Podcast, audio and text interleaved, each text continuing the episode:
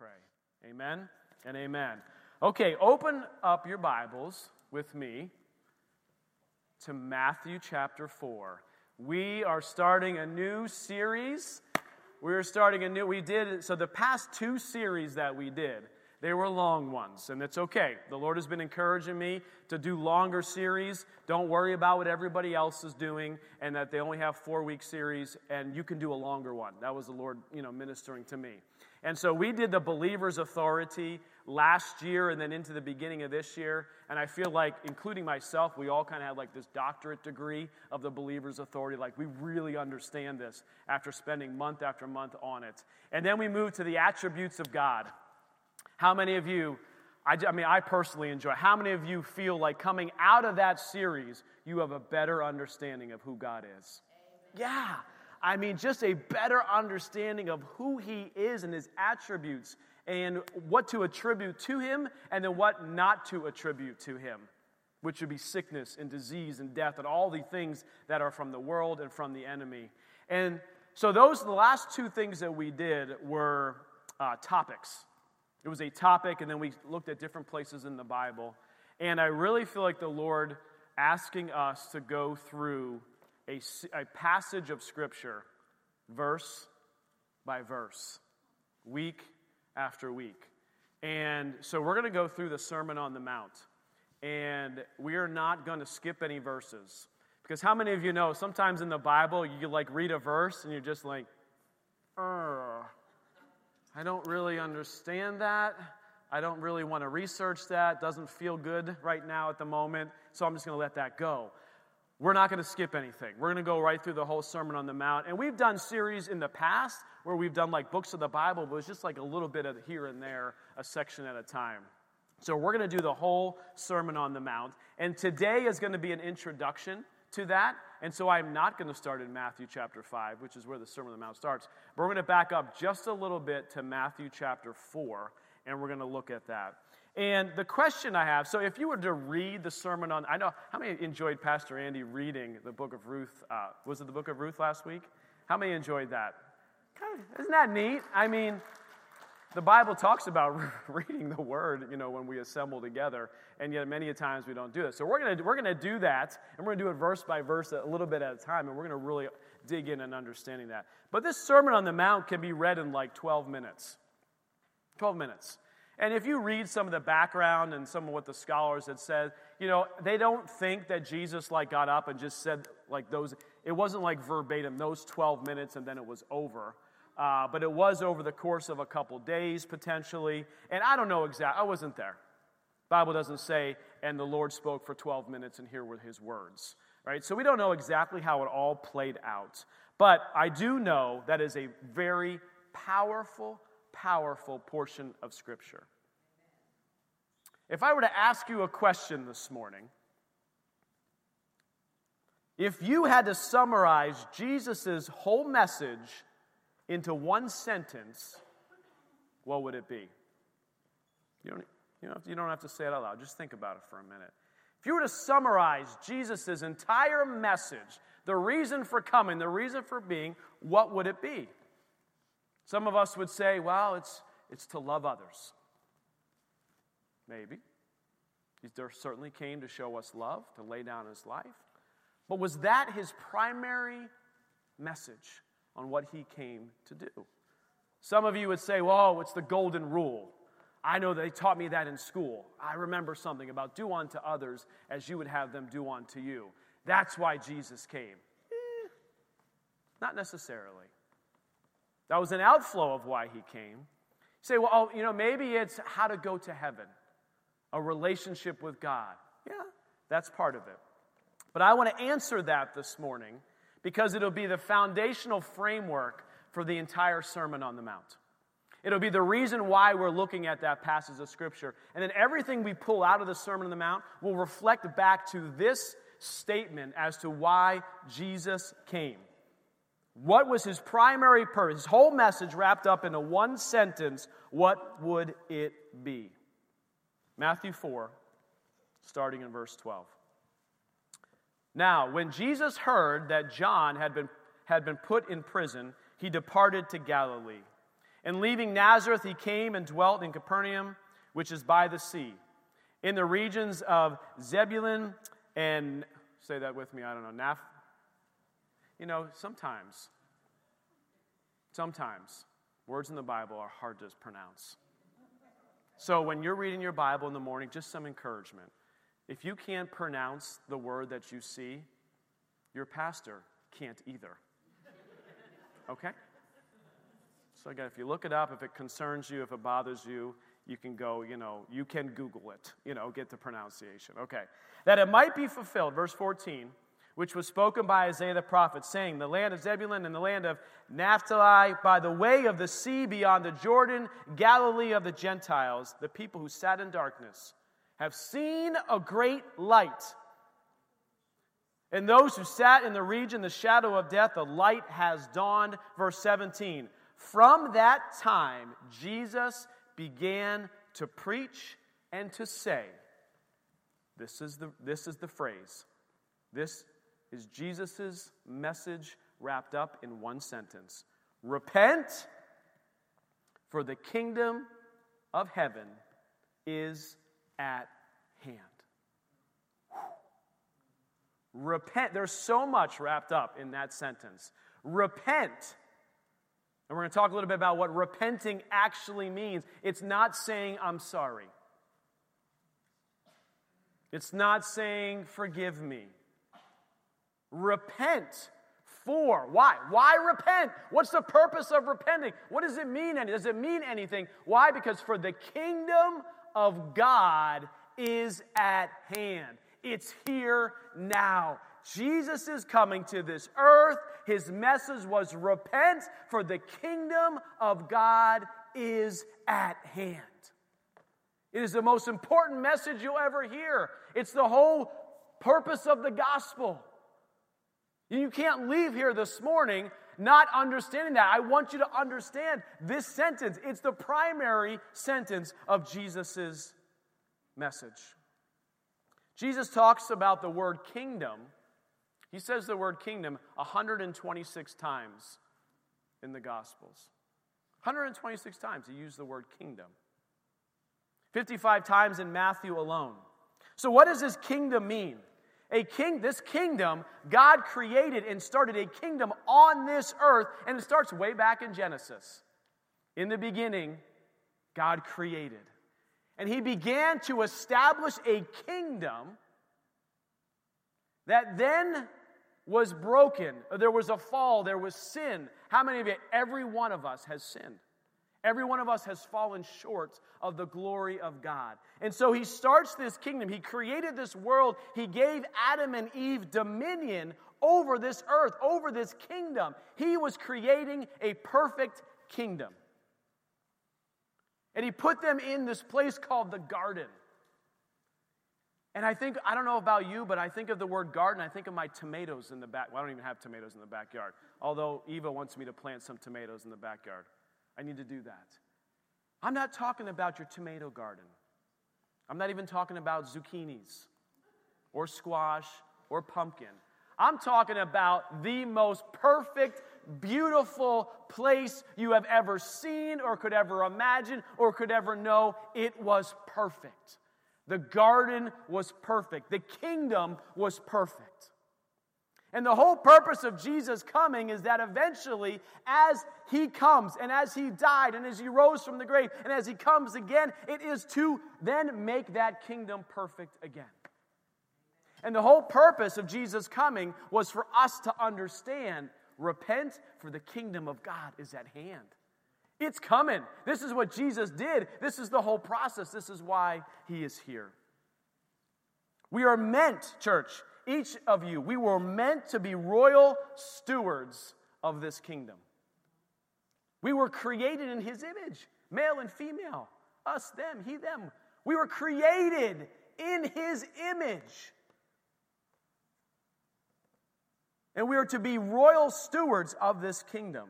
Listen to this. I found this definition online. It says a steward is an official. You are an official.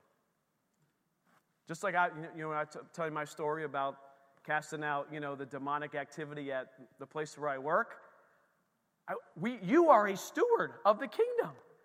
You are a steward, and you are your purpose, your calling is to help issue in the kingdom of heaven to this earth. Until Jesus comes back again, until he establishes the perfection and the kingdom again, each and every one of us are here to help establish God's kingdom on this earth. And the Sermon on the Mount, as we walk through it, is verse by verse and how we actually do that. The way of Jesus. And it's not like the world would do it. Where do we get to the Beatitudes? It's completely opposite of what the world. Blessed are the rich, for they shall be able to pay for everything. Not one of the Beatitudes. But the world says, oh, well, if you're rich, you must be blessed. Not true. So we're going to get into all that and begin to understand that and break through that. But a steward is an official who is appointed. Church, you are an, uh, you are an official who is appointed by God. You are appointed by the ruling monarch, to, look at this, to represent them. You are appointed steward, an official to represent God, to represent them in the country. And it says this, and you have a mandate to govern. Church, you have a mandate to govern. That means you are called to do it, you are anointed to do it, you have been given power to do it, to rule over your family, over the principalities and powers of darkness over the place where you work, your place of employment. The Bible says, Repent, for the kingdom of God is at hand. It's here, church. We're working on it, it's here.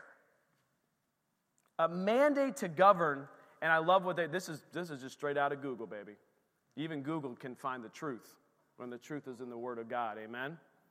To mandate to govern it in their name. In their name. This is what it says.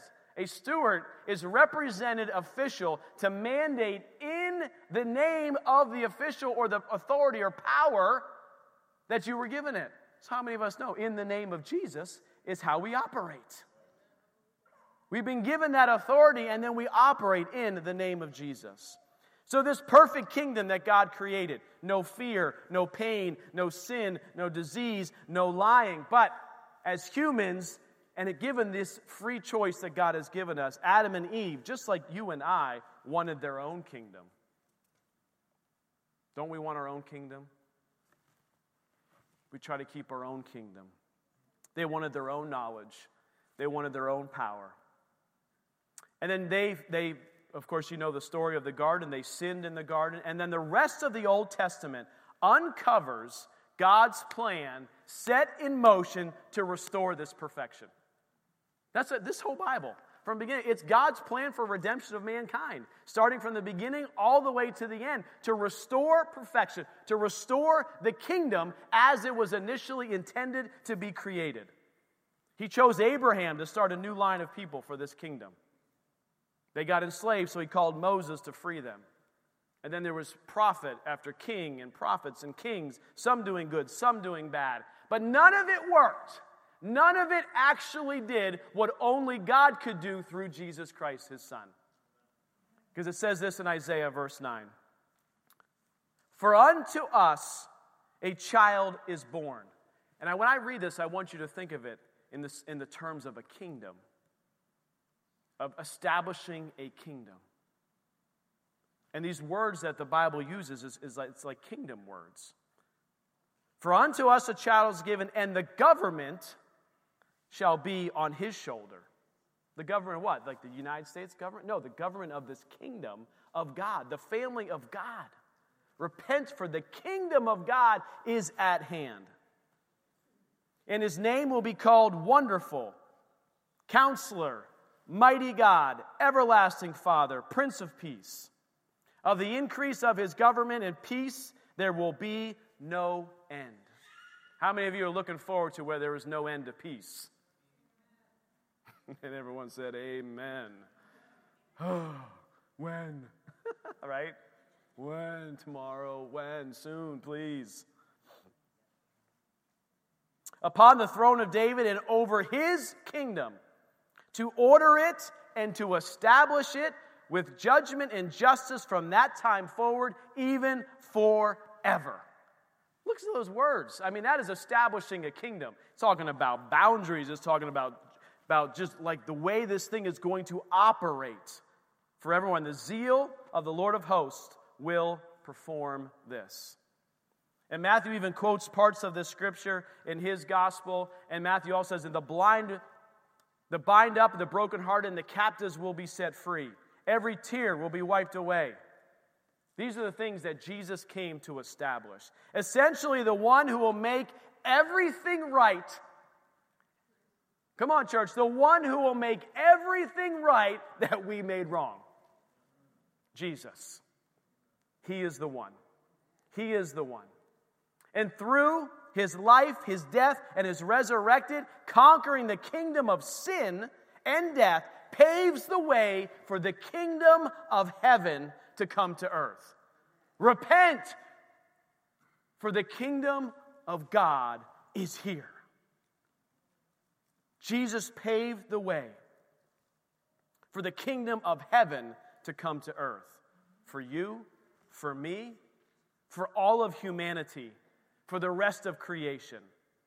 And I believe this is why, and we see the Bible talks about there are signs and wonders that follow the gospel message. There are signs and wonders that follow. Repent, for the kingdom of God is at hand. And the reason there's evidence is there because it needs to arrest our attention that this is something real.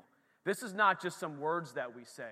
This is not just a little prayer that we pray. Well, Lord, you know, I repent of that. This is serious business. This is serious stuff. And then signs and wonders followed Jesus wherever he went. And the Bible said his message was Repent, for the kingdom of God is at hand. If you look at Acts 14, verse 3, it says, Therefore they stayed there a long time, speaking boldly in the Lord, who was bearing witness to the word of his grace by granting signs and wonders to be done by their hands. The message of Jesus, the gospel, repent, for the kingdom of God is here, comes with signs and wonders following. And any of you know who even walked with Jesus, even for a day, for a moment, there is something he is always working on. He is always doing. He is always changing. He is always, and it, when, when we avoid that, like I have done for you know majority of my life, the best that I can, because we all don't want to go through, like oh, I don't want to talk about that. We talked about that this morning. We were in a, a session with a couple. We were talking about how some people just they just want to dig in. They want to get into the. They just want to feel that pain and wrestle that stuff out. And then others of us are like, repent. Ooh. Like we want to just take the Tylenol and avoid the pain. And the Lord is saying we have to stop doing that. The Lord is saying it is time to stop medicating with what the world has to offer. Stop medicating with the world's Tylenol. And you understand what I'm doing there? I'm not just saying Tylenol. Stop looking for things to fulfill your time and effort to distract you from what God really wants to do in your life. Because the Bible says, repent, for the kingdom of God is at hand. This message of Jesus and his whole life, you can see that it is all related to a kingdom. His death on the cross was what? A crown of thorns? Crown of thorns robes of lashes, and a sign above him that said, What? King of the Jews. And his resurrection declares the victory. His resurrection, his death on the cross, in the grave for three days, and then God raising him from the dead, raising him from the grave, declares victory that put into motion the restoration of all things. The restoration of that grief that you walked in here with today. The restoration of that lost loved one that you can't wait to see when you get to heaven to see them again. He is the one who put into motion the restoration of all things. And I'll tell you what, church, that's good news. That's the gospel. That's the message. Jesus came proclaiming the good news. He proclaimed that the kingdom of God is at hand. And I asked you that question in the beginning.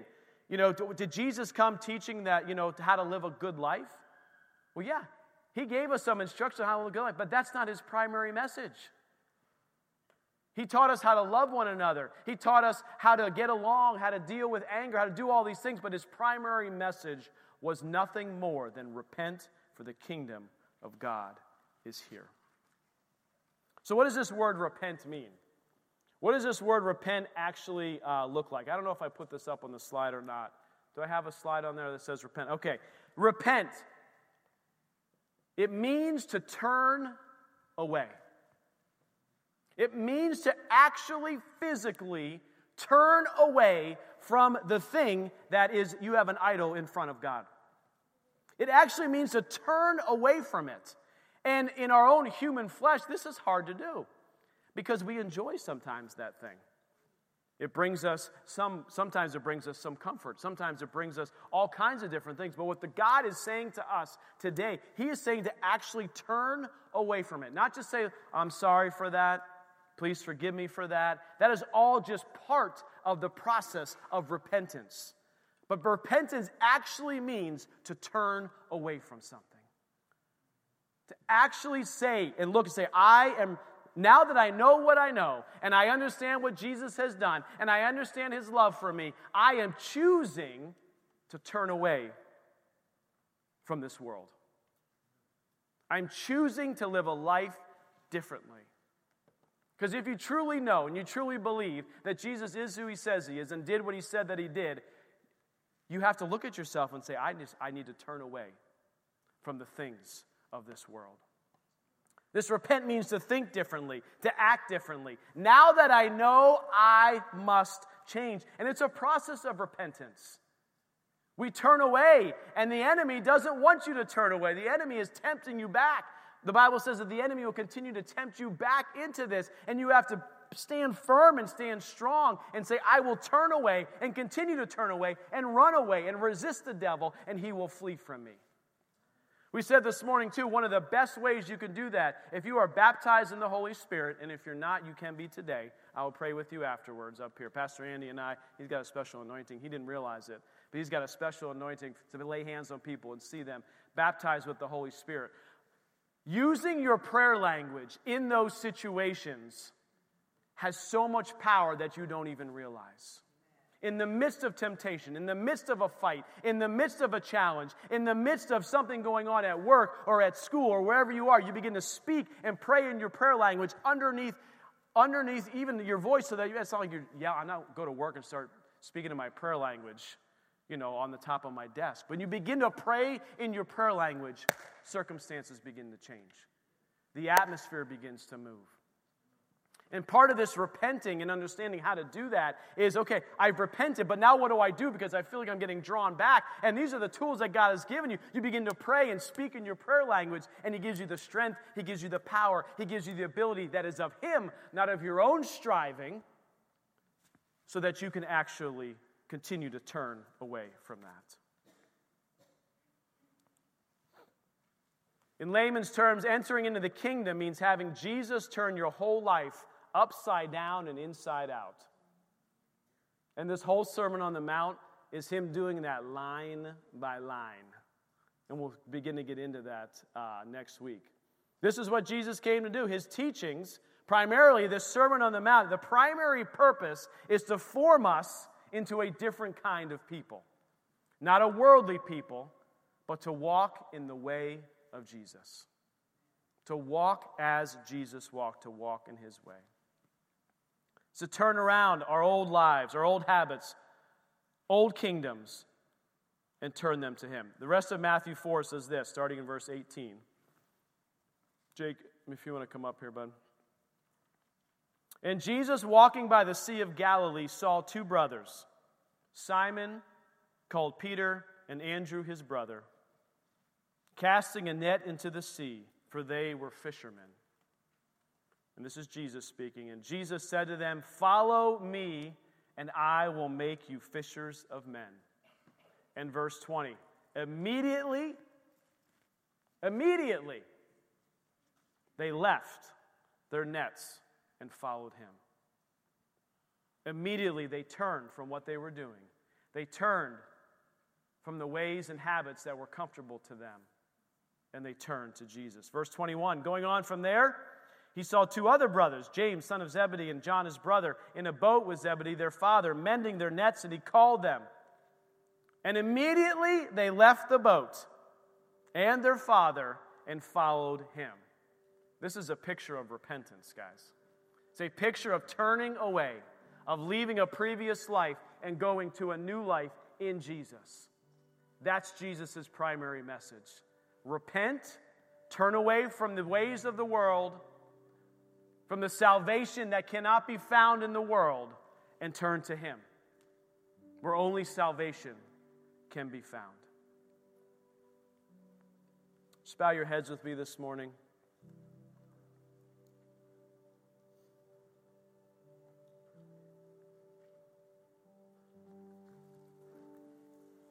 Our response to this message today. Our response to this message today is what are things in my life that I need to repent from? What are things in my life and where I am not living out how God has asked me to live out? What are the things that I have to turn away from and run to Jesus?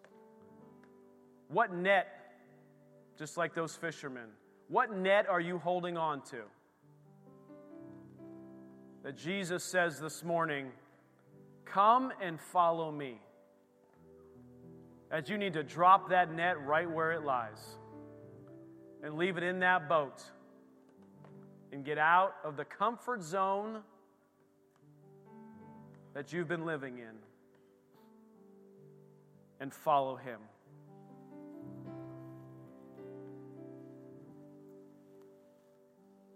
Just want you to think on that just for a moment.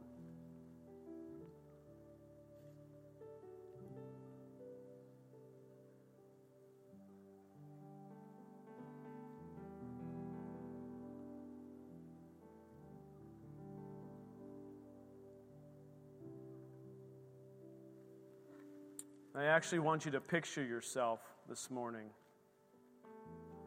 Know, whatever it is that you're holding on to, if it's, it could be whatever, it could be a relationship, could be a job, could be whatever it might be.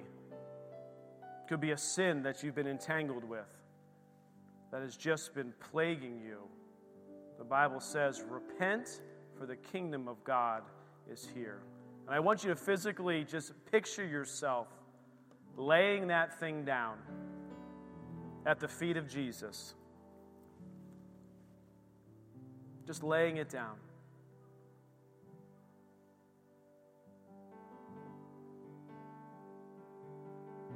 And then turning away from it.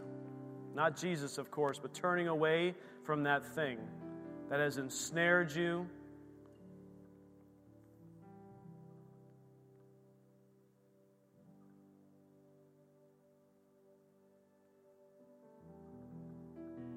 whatever it might be this morning, we're going to surrender that to Him. So, Lord, as we are doing that this morning, we just ask, Lord, that this act of repentance this morning, this act of turning away, Lord, that we do it in the name of Jesus. Jesus, we thank you that you have come, lived, died, and rose again for the forgiveness of our sins. Lord, that we would understand that your kingdom is at hand.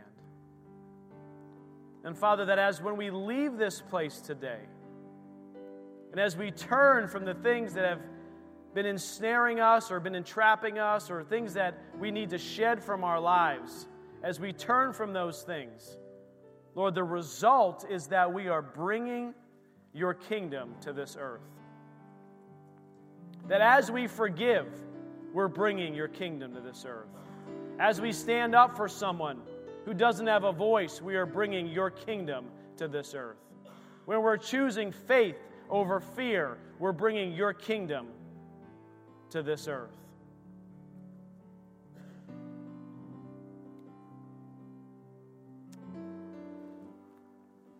I don't normally do this, but I just want us all, keep, you can keep your eyes closed and head bowed. I want us to say the Lord's Prayer together. It is something in the Sermon on the Mount. We'll get there when we individually look at those verses. But I felt led this morning that we should just say this together. Okay, one, two, three. Our Father, who art in heaven, hallowed be your name. Your kingdom come your will be done on earth as it is in heaven. Give us this day our daily bread, and forgive us our trespasses as we forgive those trespass against us. Lead us not into, I'm, I'm waiting to hear people, lead us not into temptation, but deliver us from the evil one. For thine is the kingdom and the power and the glory forever and ever. Amen. Father, we just come before you today. We thank you for your kingdom. Jesus, we thank you for making a way to the Father. So, Father, we just thank you. We praise you. We glorify you. And Lord, as we get into this Sermon on the Mount, this series, Lord, that you would just really touch our hearts with understanding more of who you are,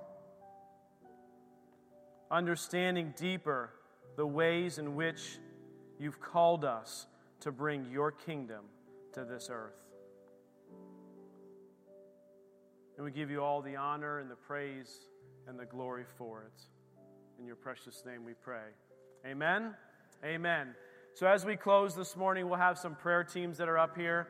Uh, even as I'm talking, if you guys could come up to the front, uh, we, we, can pray for you. Remember, if I said if you've never been baptized in the Holy Spirit, we can pray that you receive that today. If you've never made Jesus Christ your Lord and Savior, if you've never said the initial, I repent and turn away from trying to find salvation in this world, and I'm turning to Jesus, today is the day of salvation. Come up here and get prayer. We want to pray with you because Jesus wants to do a work in your life. And if you've got a prayer request for anything else, these teams up here will be able to pray with you. And as we close, I want to send you with this benediction. It says, The grace of the Lord Jesus Christ and the love of God and the communion of the Holy Spirit be with you all. Amen and amen. We love you guys. Come up and get prayer, otherwise, you are dismissed.